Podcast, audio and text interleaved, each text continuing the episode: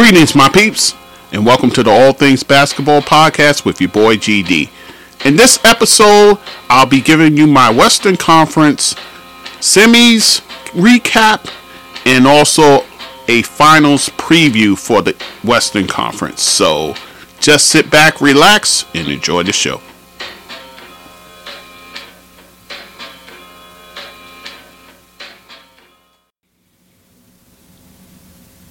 Okay, guys, so we are back again. Your boy GD with the All Things Basketball Podcast. And, well, we're going to wrap up the conference semifinals. We'll recap everything.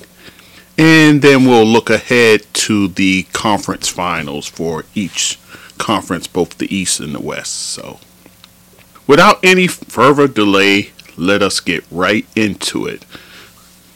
We're going to talk about first the number one seed, the Denver Nuggets, beating the number four seed, the Phoenix Suns, four games to two. But nonetheless, let us talk about it, shall we? So, game one, Denver takes it at home, 125 to 107. Then game two, Denver again wins at home, 97 to 87. And then heading to Phoenix. Phoenix gets the win there, 121 to 114. Game four also goes to the Phoenix Suns, 129 124. Now, this game uh, had a lot of activity in it. First of all, the Joker, he drops 53 points with 11 assists in a loss. And then also, there was a play where the ball went out of bounds.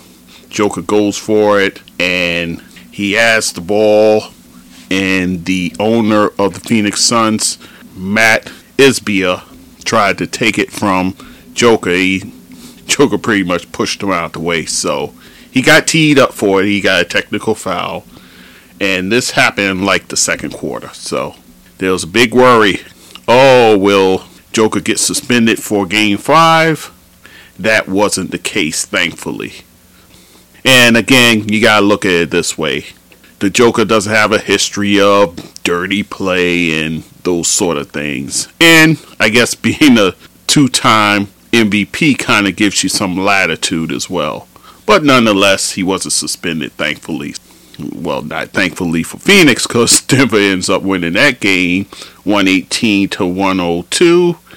And then in Phoenix, actually, surprisingly enough, Denver goes in there and beats the brakes off of the Phoenix Suns 125 to 100 in a game that was really not that close and a game that I ended up watching closely. Kevin Durant, he starts the first half 1 for 10 from the field. Whew, not good, guys. And then Devin Booker for the game, and he had a fantastic series, guys, but in game six, he came up lame. Four for 13 from the field, only 12 points. So the only person to show up was Cameron Payne. He had 31 points, 12 of 16 shooting from the field. He had seven threes in the game. So, I mean, Kevin Durant's numbers looked decent once everything was said and done, but yeah, for him to start out that cold did not help matters for the Phoenix Suns. So, nonetheless, let us talk about each of the teams here. We'll talk about Denver first. The Joker has a fantastic series, averaging a triple double, 34 and a half points, over 13 rebounds, over 10 assists. So, Joker once again getting things done. Outstanding from the field, nearly 60%. And even from three, he did pretty well at 44.4%. And from the free throw, always efficient from there. So kudos to him. Jamal Murray. I continue to say this guy's Jamal Murray, when he's cooking, Denver is hard to beat. And he was cooking in this series, averaging nearly 25 points a game, six and a half assists and he was just magnificent. And then you had three guys averaging nearly 13 points a game between Bruce Brown, who's been pretty good in these playoffs, Aaron Gordon, and Michael Porter Jr. as well. So Denver getting contributions from various amount of characters here, including Kentavious Caldwell Pope, who had 21 in the clinching game as well. So Denver running on all cylinders right now, guys. So, with that said, let us talk about Phoenix. Devin Booker, when you look at his numbers, they look fantastic. He had solid games up until that game six. He had games where he had 27 points, 35 points, 47 points, 36 points, 28 points. So him dropping that 12 in the game six was pretty much eye popping, to be honest with you. So he didn't show up in the biggest game. Not good, guys. Not good. So when you need your star player the most, he doesn't show up. Yeah, that's a recipe for disaster. Kevin Durant, you look at his numbers. He had a solid series, but he just went ice cold in that first half of game six. But you look at his numbers nearly 30 points a game, nearly 10 rebounds, 5 assists. He was pretty alarmingly bad from the field, though, and he was horrendous from three. He only made, rather, six threes in the series.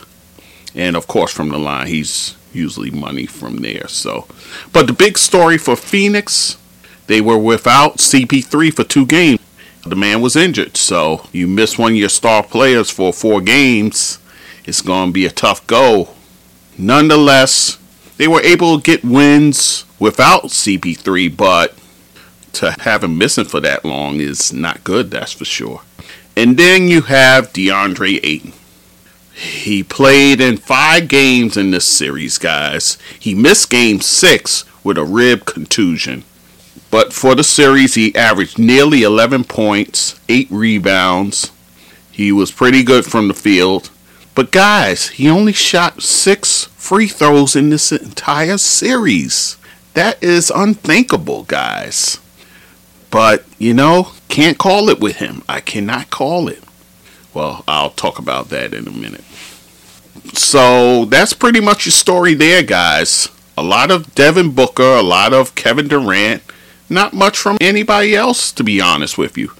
When it's like that, it's tough to get wins, guys. But nonetheless, you know, you get performances here and there from a guy like Landry Shamet, but it, it just wasn't enough. So that is why Phoenix is going home early. To the dismay of a lot of pundits out there who thought that Phoenix would win this series, I was under no illusions that they would win this series. I mean, not having Chris Paul definitely hurts their case, but I just didn't see them getting a win in Denver. I didn't see it. And it held true. I thought it would go seven. I thought each team would win on their home floor, but Denver going into Phoenix and pretty much blowing the doors off them in that game six. I didn't see that coming. Nonetheless, Denver prevails, they move on. What's next for Phoenix? Well, first of all, they fired Monty Williams right after the series. So, you know, now this man is a year removed from being coach of the year. One year removed from being coach of the year. And you fire the guy? I understand the Phoenix owner, he's a new owner, so he's just walking in the door for the most part. I guess he was unhappy with Monty Williams and his history of them laying eggs on their home floor in a closeout game. So I guess he said he's seen enough. So Monty Williams is fired.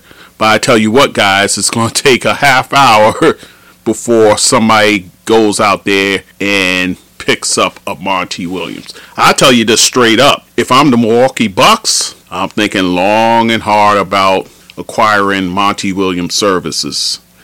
I think that's a guy who he'll have a team that's pretty loaded and I think he'll be able to get a lot out of that team. So, I'm putting it out there, guys. Milwaukee Bucks, give Monty a call. Anyhow, actually, the owner is talking about hiring well, the early talk is that they're looking at a Nick Nurse or Mike Budenholzer. But here's what I say to that, though. Sure, they both won NBA championships, so they're championship winning coaches, so you can't take that away from them. But in their latest iterations with their teams, they had the talent, but they couldn't get it done. So I think that has to come into play here. I understand you want to get a coach with championship pedigree. Both of those guys have it, but they pretty much underachieved with the teams that they had this season. I mean, you could sell it to your fan base. You're bringing in a coach that's won an NBA championship, so you could sell that to your fan base. But I just wonder, yeah, I just wonder about that. Let me leave it at that. Next item what to do with DeAndre Ayton? You know, he hasn't lived up to what his contract states, and this series really exposed him. So he has three more years on his deal. Remember, in the summer, the Indiana Pacers signed him to an offer sheet that Phoenix matched. I'm under the impression they just should have not matched it and let him move on elsewhere, and they just try and find somebody to put in the middle there. But I guess you're not going to find a player of Ayton's caliber on the free agent market. So I guess I understand, but he disappoints you yet again. So he has three years left at 102 million. Question is, do you keep him? You know, with a new coach coming in, maybe the new coach can reach him, or do you move on from him? Now, show I listened to Give and Go, they talked about a few trade possibilities. They said San Antonio, but ruled it out. I actually like him going to San Antonio. And I think if you get maybe a third team involved, because maybe you don't have the salary to match up, maybe you get a third team involved, maybe that'll do the trick. But I like him in San Antonio because you have a Popovich and you have Tim Duncan as an assistant coach there. Maybe these guys can reach him where he can maximize his potential. That's the only possibility I see. I heard them also talking about Detroit, but you probably have to send back a James Wiseman coming back in a trade. So that's something to explore. And then also you have CP3. He has two more years on his deal at 61.6 million. I don't think you're going to get a lot of takers, guys, for a point guard that's on the wrong side of 30. That's going to be tough contract to move. So you have decisions to make here. Then also, in terms of your free agents, you have a lot of guys that are free agents, a lot of your bench, to be honest. Torrey Craig, he'll be a free agent. Bismack Biyombo, TJ Warren, who came over in the Kevin Durant deal. Damion Lee, Josh Okogie. He was your starter for a good deal of time. Also, Jock Landale, Terrence Ross, who you got in the buyout from the Orlando Magic, and then Darius Bazley, who has a qualifying offer. So, more likely than not, they'll probably keep him. But they got some big decisions to make. And remember the fact that Booker and Kevin Durant is taking up a lot of money, so it doesn't leave you a lot of wiggle room, which is why you got to explore doing a Ayton or a CP3 deal. I wouldn't want to be James Jones right now because you, and then remember too, you pretty much dried up your draft capital when you brought in Kevin Durant. So James Jones, he's got some dilemma on his hands. So nonetheless, that is that series, the Denver Phoenix series. Let's talk about the Lakers, the number seven seed, winning against the number six seed, the Golden State Warriors, four games to two. Let's talk about how that shook out. The Lakers take game one in Golden State, 117 to 112. And then Golden State comes back and gets game two, 127 to 100. So they blow them out there. And then game three, a lot of seemed like a lot of blowouts. There was only two games that were, I would say, about five points or less, but the rest were blowouts, guys. Game three, Lakers take 127 to 97. And then your next close game is game four, one in which the Lakers won that. So Lakers win both of their games on their home floor in game four, 104 101. And then Golden State gets the win in game five to save face because they were down 3 1 at that point. So they save face, getting the win at home 121 to 106. And then the Lakers just beat them down in game six 122 to 101. So let's talk about the Lakers. LeBron James, solid series. He had one game in which he scored 30 points, but other than that, for the series, he averaged shy of 25 points, nearly eight rebounds, five and a half assists, shooting from the field. It's standard enough for LeBron at this stage of his career. And from the line, he was pretty good from the line, so you got to give him credit. Anthony Davis. As long as you're getting Anthony Davis appearing in all six of these games, I say that's a win. 21 and a half points for him, 14 and a half rebounds. He had over two blocks a game. Absolutely terrific from the field. From the free throw line, uh, rock solid there as well. So you would like to see the points a little higher, but yet in all, the team gets the win. D'Angelo Russell has a nice series for them. Also, Austin Reaves. Then you got contributions from your bench. Guys like Lonnie Walker came out of nowhere and had a solid game. So Lakers, they're going to be a problem. They're going to be a problem, and that's just the way it is. You got two guys there with championship pedigree and LeBron and Anthony Davis. So with that said, let's talk about Golden State. Golden State, Steph, of course. Steph doing Steph things. Solid across the board. From the field, not as good as you like, but he, the man had to hoist up shots. So what you expect? From three, you expect better from there as well. Solid from the free throw line. Klay Thompson, I tell you what, man, I thought he would be somebody who would have a pretty good series, and he had, I want to say, below the standards you would set for him in this series, averaging 16 points a game. You need more than that from Klay. From the field, he was horrendous.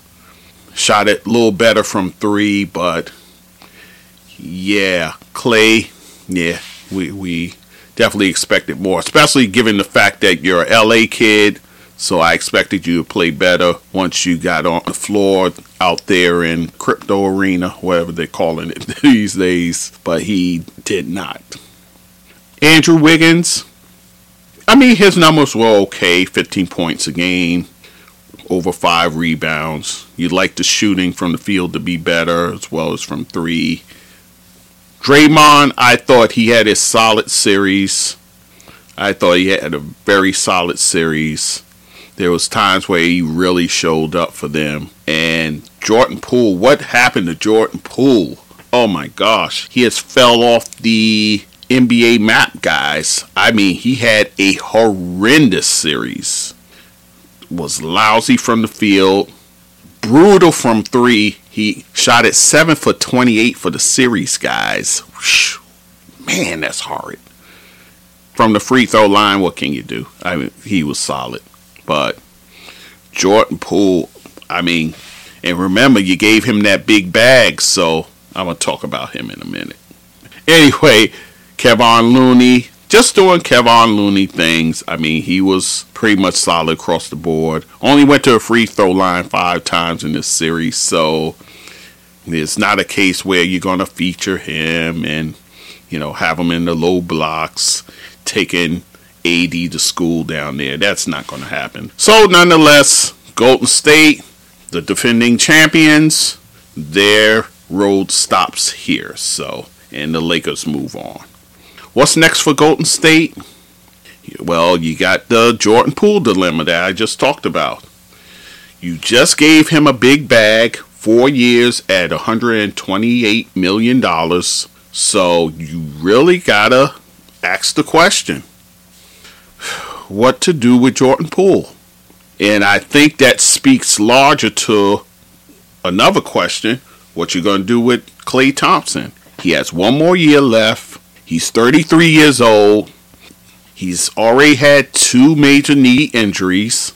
He has one year left at 43.2 million. Do you bring him back? I don't know if you do. I would think you would, but I think this is part and parcel what you're going to get from Klay Thompson because again, those two major injuries there. You're going to have to load manage him and those sort of things, which I think they did a pretty good job all in all throughout the year. But I just think it's, you know, a 33 year old who's had major knee issues. So I, I think this is what you're going to get, guys. There's going to be times where he's red hot, and there's going to be times where he's ice cold. So it's a quagmire, guys. So let's look at the free agent picture. Draymond Green, he has a player option. He can opt in. They're already talking about possibly a new deal for him, which I initially thought that there was no way Draymond was coming back, especially right after the incident with Domantas Sabonis. But I gotta say it, he has been a model citizen since that. He really has from what I understand, well, what's been reported, he gave a fiery speech before Game Five, which Game Five they ended up winning. So he's a guy who does the things that help you win. So with that said, Draymond, he's going to be a free agent, but provided he opts out. Then you have Jonathan Kuminga. They got a team option on him. Donte DiVincenzo, he has a player option. Moses Moody, there's a team option there. I imagine both Kuminga and Moody, the team picks that up. JaMychal Green, he's an unrestricted free agent. And then you got Andre Iguodala. I think he ends up on the Warriors bench as an assistant coach one of these fine days. But I think the biggest free agent they have is their GM, Bob Myers. He built this program. Right now, he's saying give him a few weeks and before he makes a decision. So, if they were to lose a Bob Myers, that would be a tremendous blow to this franchise. So, I think they need to keep him, but he may want to go elsewhere and build elsewhere. So, I would keep a close eye on what Bob Myers decides in the coming weeks. I think that can have a lot to do with where this franchise goes moving forward. So, with that said, prediction time. Let's talk about the conference finals, guys. It's going to be the number one seed, the Denver Nuggets, versus the number seven seed, the Los Angeles Lakers. What must Denver do to win? Continued success from both Nikolai Jokic as well as Jamal Murray. As these two guys go, so the Nuggets goes. You need production still from guys like Aaron Gordon, guys like Michael Porter Jr., Bruce Brown, who's been rock solid as I mentioned, Jeff Green, Kentavious Caldwell Pope, those guys, even Christian Braun coming off your bench, who's been playing pretty good. So Denver gets that. Denver's chances are really good. What must the Lakers do to get the win? Well, they got to stop Jamal Murray. I told you guys, as Murray goes, so does the Nuggets. So if they were to somehow contain Murray in this series, that would give them a chance. Anthony Davis has to step up. He has to be consistent for this entire series here in order for them to win. Because I'll tell you straight up, Jokic to give him the business. Right now, he's playing fantastic basketball right now. So Anthony Davis going to have his hands full. He really is. I imagine he's going to get some help from Jarred Vanderbilt as well, but he's going to have to step up big time in this series, especially on the defensive end. And they need contributions from their role players, guys like Austin Reaves, of course, D'Angelo Russell. He's going to have to show up. Rui Hachimura Maybe we'll have another Lonnie Walker sighting. We'll see.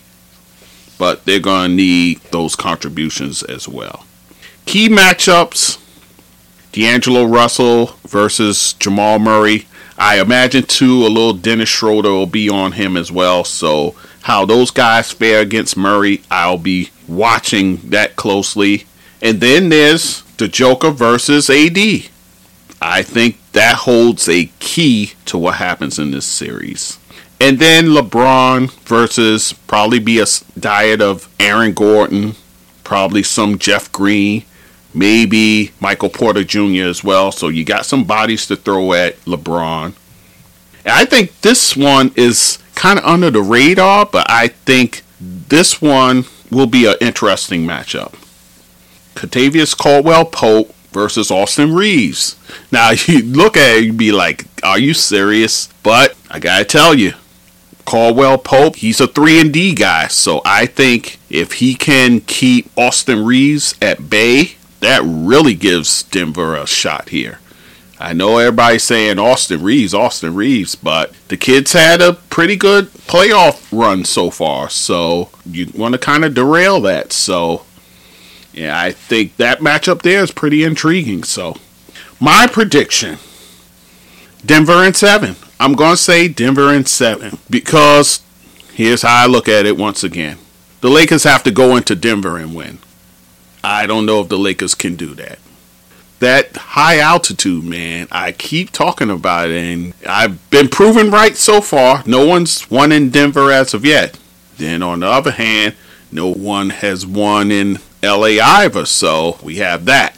But nonetheless, I say Denver in seven. That's my prediction, guys. And then we have outside of the playoffs, just got word Ja Morant of the Memphis Grizzlies I was just talking highly about him. Ja Morant is suspended from all team activities pending a league investigation. And guess what it's about, guys? Yes, a IG Live that he was on where he was, take a wild guess, he was brandishing a gun in IG Live. Ah, man. You know, I had high hopes for him. I liked the way he talked after the Lakers series, one in which his team lost. It sounded like a kid ready to go back in the lab and work on his game, work on his image, and so forth. And then you go and do this. Man, you know, I tried to defend him but I, I I can't. I can't. I, there's no defense of this. Hopefully, when they do their investigation, maybe they'll find something that we don't see. But yeah, this is not good, guys. This is not good. So hope the best for the kid, but you're gonna have to change your circle. You're gonna have to change your circle or do something because you know you you fumbling the bag right now. I mean, you got the bag, but I just I don't know what to say. It, at this point, unbelievable. It's just unbelievable. Anyway, so I'm gonna leave it there. All right, guys. So I'm just gonna do it like this. I'm gonna break it up into two episodes. So there you go, producing on the fly, guys. All right. So I am done. Thanks again for listening. Much appreciated, and we'll talk soon. So, my peeps. If you like what you're listening to, you can go to my website, www.allthingsbasketballwithgd.com. You can also email me at thatsportsdudegd at gmail.com. To support this podcast, you can go to my PayPal, and that email is that thatsportsdudegd at gmail.com. Also on my anchor page, I have a support button there that you can also use to help the podcast. I'm on all the major platforms like Anchor, Spreaker, Google Podcasts, Amazon, SoundCloud, YouTube, Castbox, Radio Public, Podchaser, just to name a few. And also, you can find me on social media Facebook, Instagram, Twitter, TikTok, Clubhouse, and fan base. So, once again, I thank you for listening and supporting this podcast. And take care and be safe.